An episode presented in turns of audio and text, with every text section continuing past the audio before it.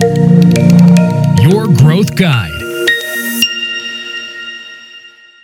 Έχετε ακούσει ποτέ την έννοια μεσοβέζικη λύση; Δηλαδή, μην πάμε να το κάνουμε με το σωστό τρόπο, αλλά πάμε να βρούμε κάποιον άλλο τρόπο στο περίπου να το φτιάξουμε με κάποια πατέντα, ε, όχι βέβαια με τον καλύτερο δυνατό ποιοτικότερο τρόπο. Πάμε να δούμε πώς συνδέεται αυτή η έννοια της μεσοβέζικης λύσης με το digital marketing. Γεια σας, είμαι ο Κάρλος Τσιλιγυριάννα από το Euro Marketing Growth Guide, ιδρυτής της ε, GIM Agency και σήμερα θα συζητήσουμε για τις μεσοβέζικες λύσεις.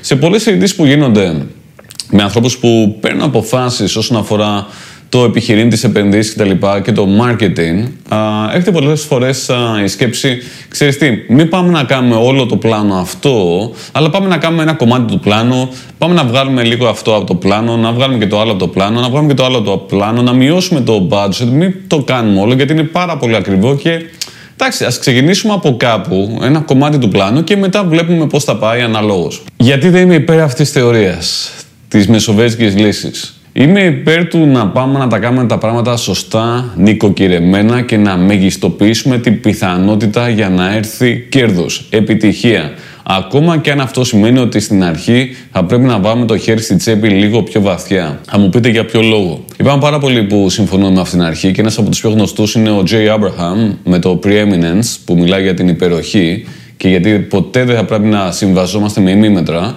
αλλά ας το δούμε στην πράξη. Α υποθέσουμε ότι έχουμε ένα e-shop και δεν είναι στην καλύτερη δυνατή κατάσταση. Έχουμε social media που και αυτά δεν είναι στην καλύτερη δυνατή κατάσταση. Και έχουμε και μια διαφήμιση σε Google, Facebook, Instagram, TikTok, LinkedIn κτλ. που και αυτή δεν αποδίδει πολύ καλά.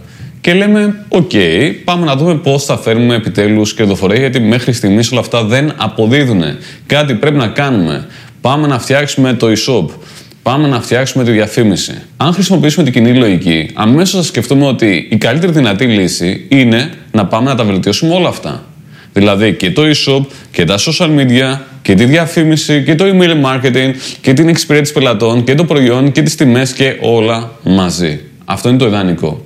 Και βέβαια εντάξει δεν μπορεί να ξεκινήσει αυτό από, τι να πω, από τη μία στιγμή στην άλλη να γίνει όλα πραγματικότητα. Θα ήταν μαγικό, θα ήταν δύσκολο, αλλά σίγουρα θα πρέπει να γίνουν όλα αυτά σε ένα εύλογο χρονικό διάστημα. Αν δεν το κάνουμε αυτό, τι θα συμβεί; Α πούμε ότι λέμε, ξέρεις τι, άσε το κομμάτι του e-shop, άσε και τα social media και πάμε μόνο στη διαφήμιση να την βελτιώσουμε και όλα θα πάνε καλά.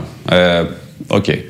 Αν το κάνουμε αυτό, πιθανότατα δεν θα υπάρχει πολύ μεγάλη βελτίωση. Γιατί θα έχουμε κάποιους κρίκους στην αλυσίδα, είναι μια αλυσίδα όλα αυτά.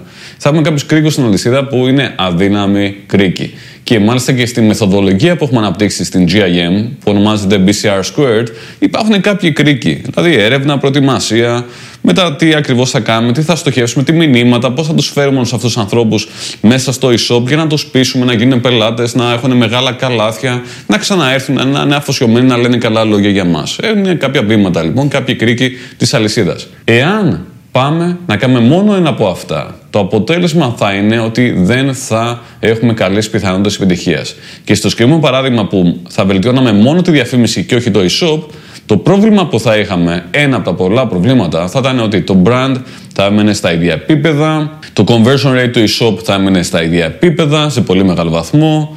Άρα, ναι, θα φέραμε λίγο πιο στοχευμένο κόσμο, με πιο έξυπνο bidding strategy και διάφορες άλλες τεχνικές two-step ε, funnels κτλ.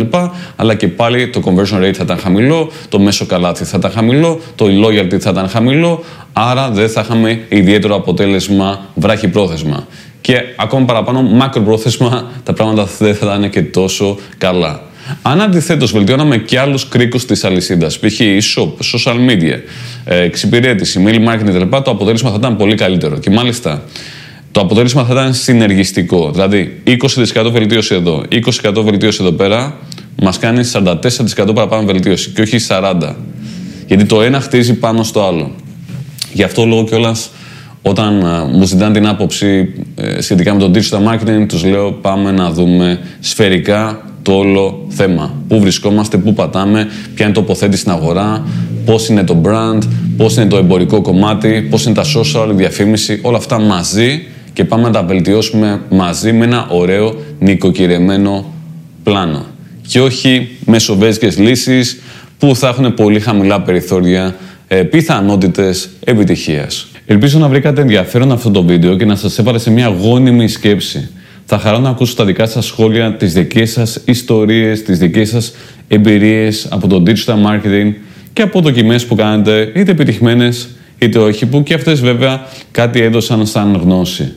Τα λέμε στο επόμενο επεισόδιο του Your Marketing Growth Guide.